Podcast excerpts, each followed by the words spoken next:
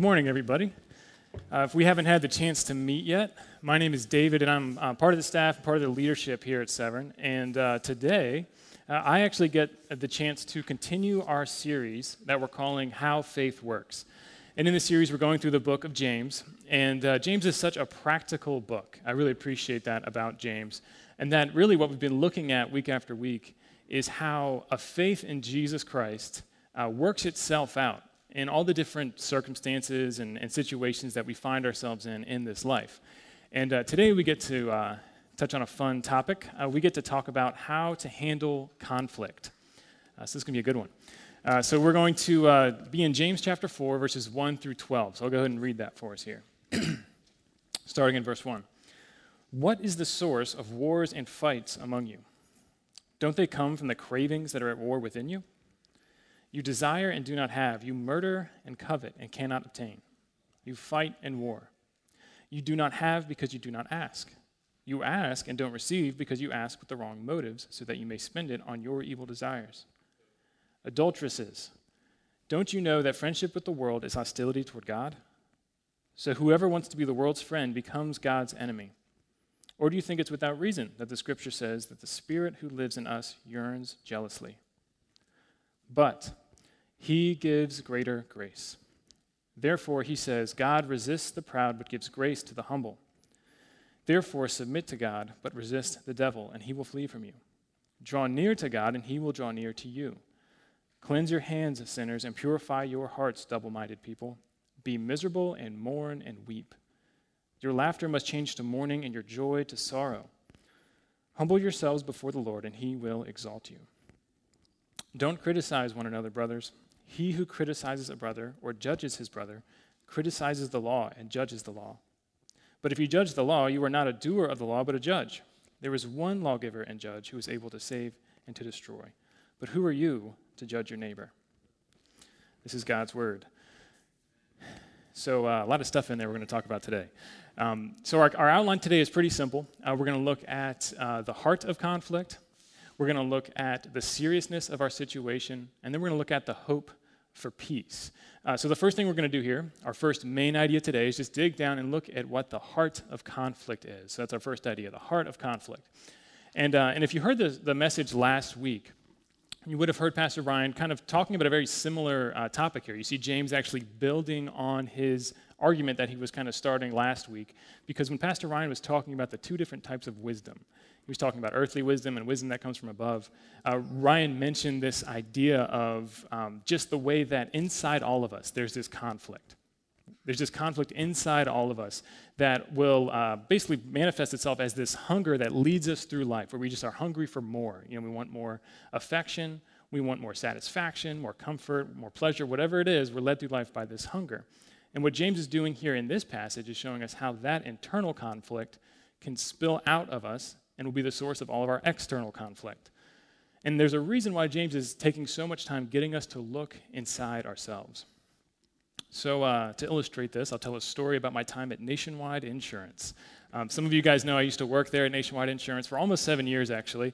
Uh, I was a claims adjuster. Um, this is actually, n- neither service did anyone sing the jingle. Usually people sing the jingle when you tell them you worked at Nationwide. Um, but uh, there it is. Yeah.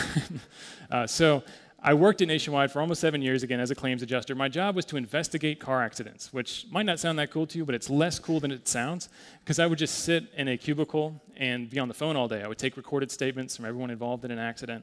And uh, if you've ever been in an accident, you've talked to someone who did that job, and you probably hate me right now, because you're imagining them and how that went.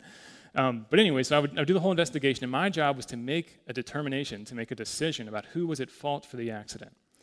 Which is why no one wants to be a claims adjuster, because no one thinks they're at fault for the accident, and the majority of your job is telling them that they are. It's really a terrible job. But anyways, I remember one claim in particular, a very simple single-car accident where our policyholder had hit a gas station. Um, but again, my job was not exciting. She did not hit the gas pumps. There was no Hollywood explosion. She actually just hit the convenience store part of it, kind of scraped along the side of it. Very simple claim, and I was just getting the details from her, asking her what had happened, and was there any damage to the building. Uh, whenever she asked me a question that really kind of gave me pause, um, kind of took the took all the words out of my mouth. So I, I was sitting there going through the details, and she asked me, she said, when, when and how are we going to get the gas station to pay for my car's damage? Yeah. So you guys all laughed. I fortunately held in the laugh that I felt boiling up inside me. I composed myself, and I, I had to explain to her very, very politely, very calmly. I said, "Ma'am, you hit a building. If there's damage to the building, we have to pay for that out of your policy." And fortunately, she was she was just like, "Oh, okay," and we moved on. So that didn't become one of the fights that can happen in that job. But the reason I tell that is it illustrates the way how pr- it illustrates how prone we are as human beings to point the finger outside of us when we're looking for the source of our problems. This lady had hit a building and defaulted to the idea that the building was at fault. The gas station was not on wheels, in case you're wondering. You want more details. It was a building. But the same is for us. James is saying when you're in conflict in your life, when you encounter conflict in your life, don't look outside of you for the source of that. You can't blame it on annoying people or a bad back or lack of sleep. He's saying the source is in you. He's saying it's your cravings, your passions, your desires that are the issue. And that's why he says here in verse, uh, or he says, he says in verse three, you desire and you do not have, you murder and covet and cannot obtain. In other words, we want more than we have. So it's going back to that hunger. You know, we want more love, we want more satisfaction, we want more comfort, we want more recognition or appreciation.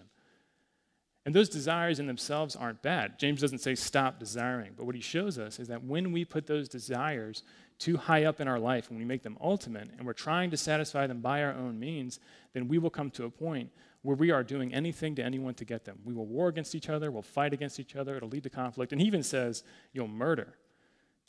Now, the commentators I read um, all agreed that he's probably not referring to actual murders that were happening in the early church, but that he's referencing the words of Jesus that says in Matthew chapter five, Jesus said, if you hate your brother, it's the same as murdering him in God's eyes. So really what we see here is that at the heart of conflict is this idea that my pleasure, my agenda, my interests are more important than you. So that's fun. And then James actually takes this a little bit deeper. He kind of, we're going to dig deeper into the heart of the issue here because he, he actually kind of peels back Uh, another layer and shows us the, the cause beneath the cause. He kind of shows us where these desires and where these attitudes in us come from, and that source is pride. Yeah, that's why James gets into so much detail about the proud and the humble later in this passage. But if you just think about it, consider for a moment, you can kind of see how pride is at the source of that way of thinking. Because pride would say, I know exactly what I need. And pride would say, I know exactly how to get that.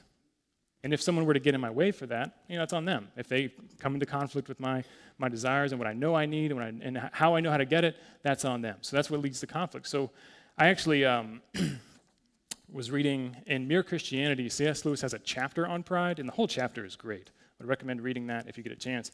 But he has a quote here that actually illustrates this idea. He's talking about uh, just how pride is inherently competitive and will lead to conflict in our lives. And he says this. He says, pride gets no pleasure out of having something, only out of having more of it than the next man. We say that people are proud of being rich or clever or good-looking, but they're not. They are proud of being richer or cleverer or better-looking than others. If everyone else became equally rich or clever or good-looking, there would be nothing to be proud about. It is the comparison that makes you proud, the pleasure of, a be- of being above the rest. So what James has shown us here at the beginning of this passage is that at the heart of conflict is our own prideful, unsatisfied hearts, full of desires that will never satisfy no matter what extremes that we go to if we're trying to do it by our own means. And uh, so far, this might kind of seem like pie in the sky, but James is always faithful to kind of bring things down to our daily lives and give us examples of what this looks like. And in verses eleven and twelve, there were the two verses that might have sounded a little bit out of place to you, where he just says, hey, don't criticize one another.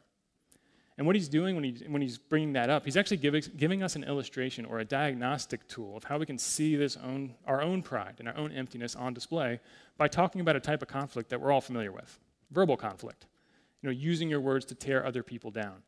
And the word criticize um, probably isn't the best word to use there because there can be such a thing as constructive criticism. The actual word, um, it's translated in other versions as speaking evil against. And the Greek word means to speak, like to talk someone down, to tear them down with your words, and to often and to do that behind their back a lot of times. So the idea of like slander or backbiting, that's what James is getting at here. And what he's saying is when we do that, when we use our words to tear other people down, we're just revealing our own prideful and empty hearts. We're revealing our own emptiness, our own pride.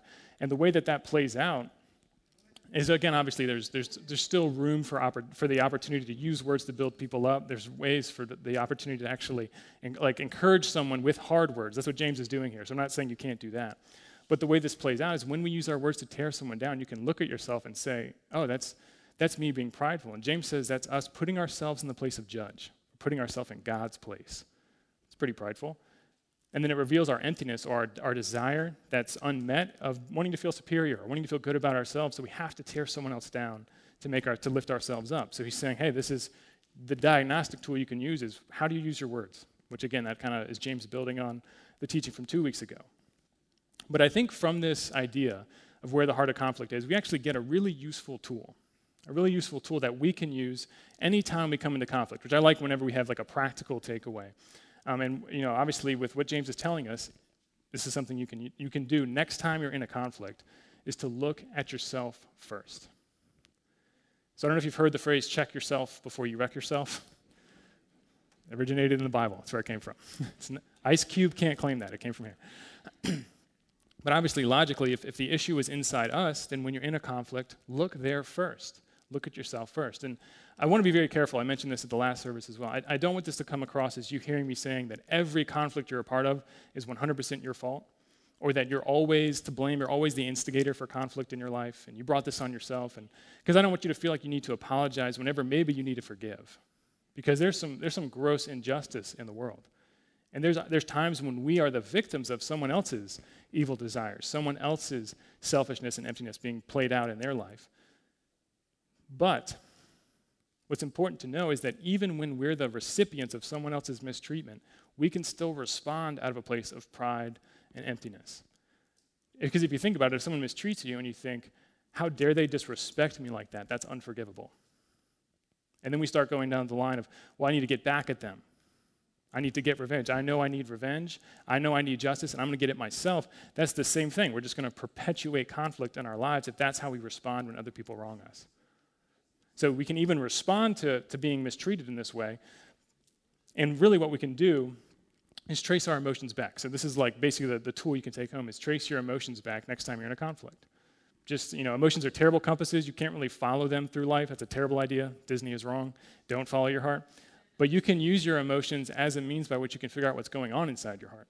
So next time you feel angry, next time you feel slighted, or you feel, you know, like someone offended you or treated you wrong, trace that emotion back to see what the desire is, the unmet desire in your heart is. And that's when you can begin to get at the heart of the issue here. But um, the, the truth is, if there's pride in our heart, we're going to need help. We're going to need help seeing ourselves clearly, because um, with pride, we could just look at ourselves and say, check, I did that. I looked at myself, and I was right. You know, I can continue behaving the way I'm behaving. I checked myself. That's what David said to do. But um, what this means is we need a we need a mirror. We need something that'll help us see ourselves clear. We need a, something that'll actually like reveal the truth about us. And what that mirror is, James actually told us back in James one, it's this. It's God's word. This is how we see ourselves clearly. And when we use this to see ourselves clearly, we'll actually see where, where James goes next, which is our second main idea today, which is number two, we'll see the seriousness of our situation. So I'm going to read James four. Uh, verses four and five again. These are the really, the really fun verses. Adulteresses, don't you know that friendship with the world is hostility towards God? So whoever wants to be the world's friend becomes God's enemy. Or do you think it's without reason, the scripture says, that the spirit who lives in us yearns jealously?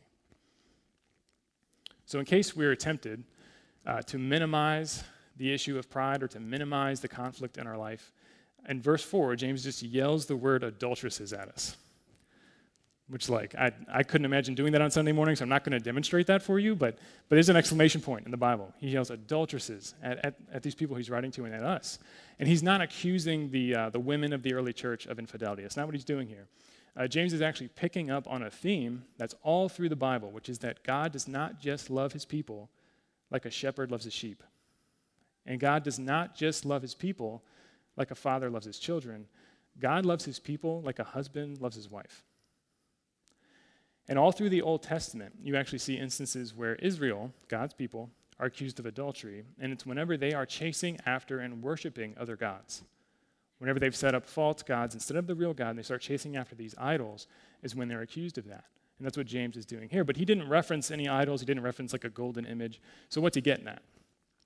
What James is getting at is that when you and I treat other people as less important than our agenda, our interests, our desires, whenever we do that and start using them as a means to some other end, then we might not have set up a golden idol on our countertop, but we have set up a false god and are worshiping a false god just as much as when the children of Israel set up a golden calf. And in verse three, it kind of helps us see this, because when James says, right before he says adulteresses, James said, you ask and don't receive because you ask with the wrong motives, so that you can spend it on your own evil desires. So what he's showing us here is that we can even pray to the one true God, but still be trying to use him as a means to some other end. And whatever that end is, that's our true God. That's what we're, that's our true thing that we're worshiping and chasing after with our lives. And obviously this is something that's very important for us to recognize, because we don't live in a culture that's setting up golden images on our countertops. We, we don't do that, but we very much spend our lives chasing after all sorts of things and setting up false gods, like things like comfort and romantic love and pleasure and acceptance and validation.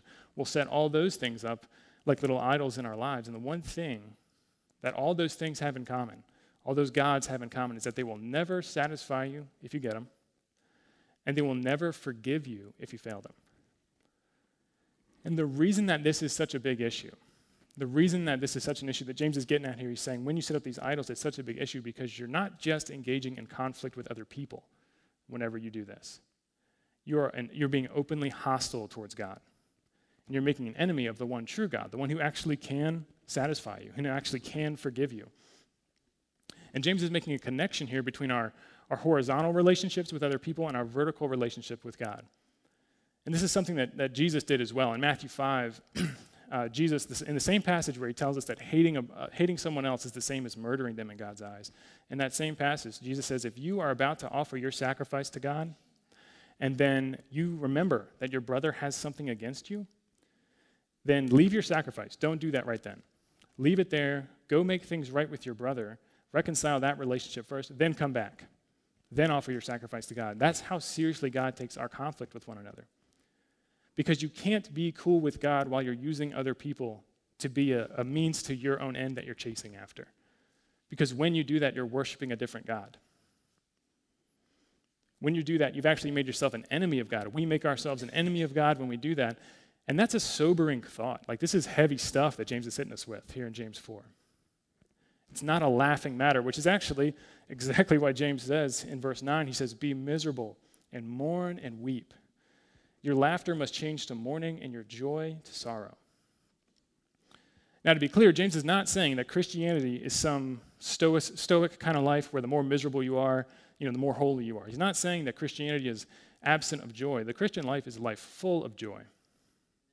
But James is saying that in order to actually achieve true joy, you have to recognize the seriousness of your sin. You have to see your sin correctly. And if we are taking it lightly, or if we're laughing about it, we don't see it correctly. James is saying that there is a time for us to be miserable about our sin. And again, this isn't a call to have a miserable life. It's a call to godly sorrow, which the Bible says is the type of sorrow that doesn't crush you or destroy you, but actually leads you to repentance. So this godly sorrow is actually a prerequisite for reconciliation. It's a prerequisite for the life of joy and the life of peace that we want, that all of us want. To be able to be right with God and be right with other people, we need to first see the seriousness of our situation. So, you know, maybe now you're thinking, okay, good, now we know the problem. Let's fix it. And this might sound weird, but we actually can't fix it. We actually can't even look at ourselves and face ourselves the way that we need to to be able to see this reality on our own. Unless something changes, we don't even have, the human heart doesn't have the capacity to handle that, to actually take that deep look in our own heart. And if you don't, if you don't believe me, just look at Genesis, where um, Adam and Eve, uh, sin just entered the world in Genesis three, and uh, Adam and Eve's first move is to hide from God, and they sow fig leaves to hide from each other, and then when they have a chance to come clean, when God asks them what happened, they hide from themselves. Adam blames Eve, and Eve blames the serpent. So really, the human heart, unless something changes, the human heart doesn't have the capacity to actually face this truth, to face the reality of how bad our situation actually is. And that makes it possible for us to hear, once we recognize this issue, it makes it possible for us to hear the good news, which is what James goes to next. So don't worry, there is good news today. I'm not just going to stand here all day and talk about all the bad stuff in James. There is good news. Um, and this actually brings us to the last idea we're going to look at. It's uh, number three. It's the hope for peace. I'm going to read uh, James four, verses six through ten. It says, after calling us adulteresses and making us aware of how serious the situation is, he says, but he gives greater grace. Therefore, he says, God resists the proud, but gives grace to the humble. Therefore, submit to God, but resist the devil, and he will flee from you. Draw near to God, and he will draw near to you. Cleanse your hands, sinners, and purify your hearts, double-minded people. Be miserable and mourn and weep. Your laughter must change to mourning, and your joy to sorrow. Humble yourselves before the Lord, and he will exalt you. So I'm convinced that James spends so much time on the bad news, so much time with the hard words that he's sharing um, at the beginning of this passage, uh, because he recognizes how deep of an issue pride is in the human heart. And you can't just fix it by saying, stop being prideful, be humble. That doesn't work. That, if you try that, it won't work. If you tell someone who's proud to stop being prideful, it's not going to work. So instead, uh, James is much more helpful than that. He's a much better friend than that. Instead, what he does is he shows us that we have absolutely no reason for pride. And instead of telling us to be humble, he shares a very humbling truth with us. The humbling truth, again, that makes it possible to hear the words and to, and to really appreciate the words that say, but he gives greater grace. Because in any conflict that you and I find ourselves in, whether it's an argument with a spouse or, you know, warring nations, we always have the same natural tendency. We just want to win. You know, we want to defeat the enemy. Whoever we view as the enemy, we want to defeat him or destroy him. And James says, hey, we do that. Whenever we get into conflict with each other, we will destroy each other, and we'll actually make an enemy of God in the process. But then we see how God deals with us, who James would say are God's enemies. We see how God deals with his enemies, and that he extends grace. And when you think about how he did it, God extended grace to us, to his, to his enemies, by not destroying his enemies, but allowing his enemies to destroy him for the sake of his enemies. In Romans chapter five, we actually see this greater grace uh, expounded on in more detail. In Romans, in Romans five, uh, the Apostle Paul wrote a letter to Rome, and that's, that's what Romans is. In Romans chapter five, Paul's talking about how while we were still sinners, while we were still enemies with God, is when God displayed his love for us, and that Christ died for us while we were still sinners, while we were still his enemies, so that there could be reconciliation, so that there could be healing and peace and an end to this conflict. And Jesus, again, he did this by allowing his enemies to destroy him and for praying for their forgiveness in the process. And this is a this is a level of grace that we really just don't have words for. We can't really like articulate really how great this grace is. But the more that we see that the way that God dealt with us in a conflict that was one hundred percent our fault, the more that we'll actually be able to begin to learn how to handle conflict with each other.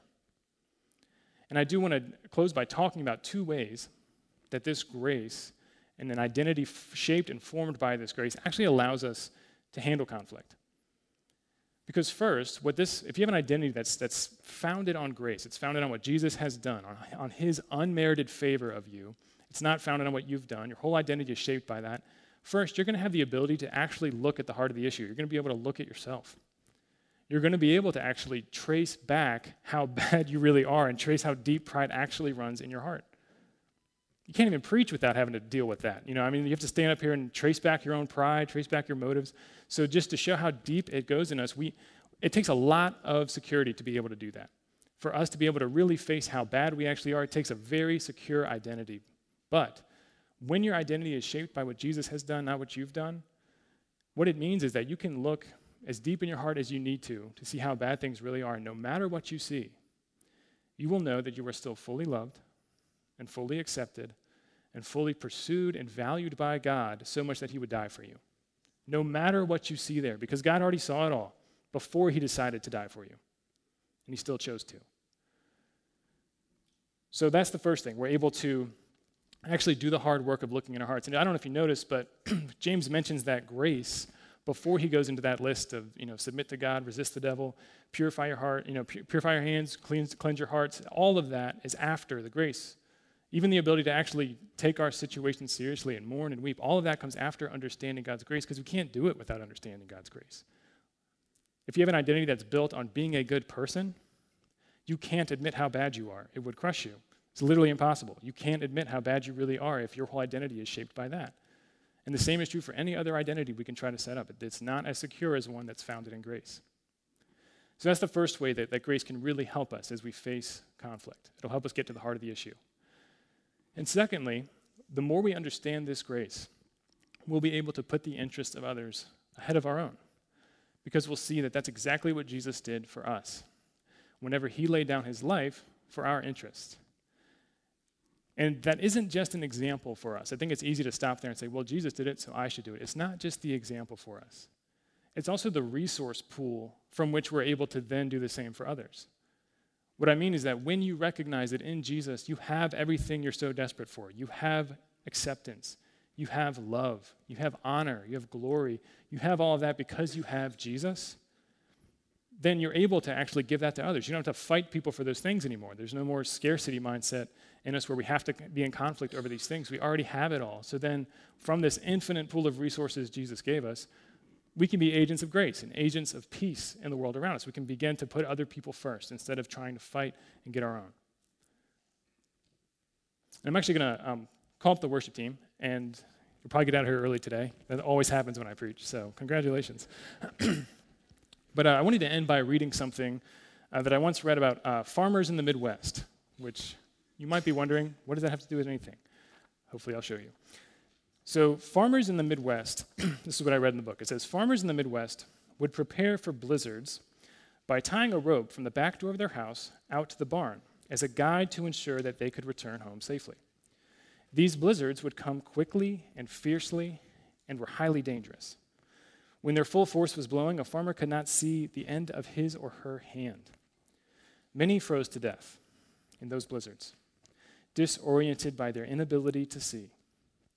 They wandered in circles, lost sometimes in their own backyards. If they lost the grip of the rope, it became impossible for them to find their way home. Some froze within feet of their own front door, never realizing how close they were to safety. And to this day, in parts of Canada and the Great Plains, meteorologists counsel people that to avoid getting lost in the blinding snow when they venture outside, they should tie one end of a long rope to their house and grasp the other end firmly. So what does that have to do with anything? Well, in this passage we just read today, it's clear by the way that James is talking about pride and conflict in our lives that he knows that those are as much of a danger to our souls and to our community as a blizzard is to our to our bodies, to our life. And just like these blizzards, how they would come out of nowhere and they were dangerous and they could blind you and they could ruin you, that's exactly the same way that conflict is in our lives. It can come out of nowhere. It can make it hard for you to see how any way through it, and it can ruin your life. And what James gave us today, he didn't give us, in this passage, he didn't give us, you know, three easy steps to handle conflict. He didn't give us techniques for walking through a blizzard. What he gave us was a rope.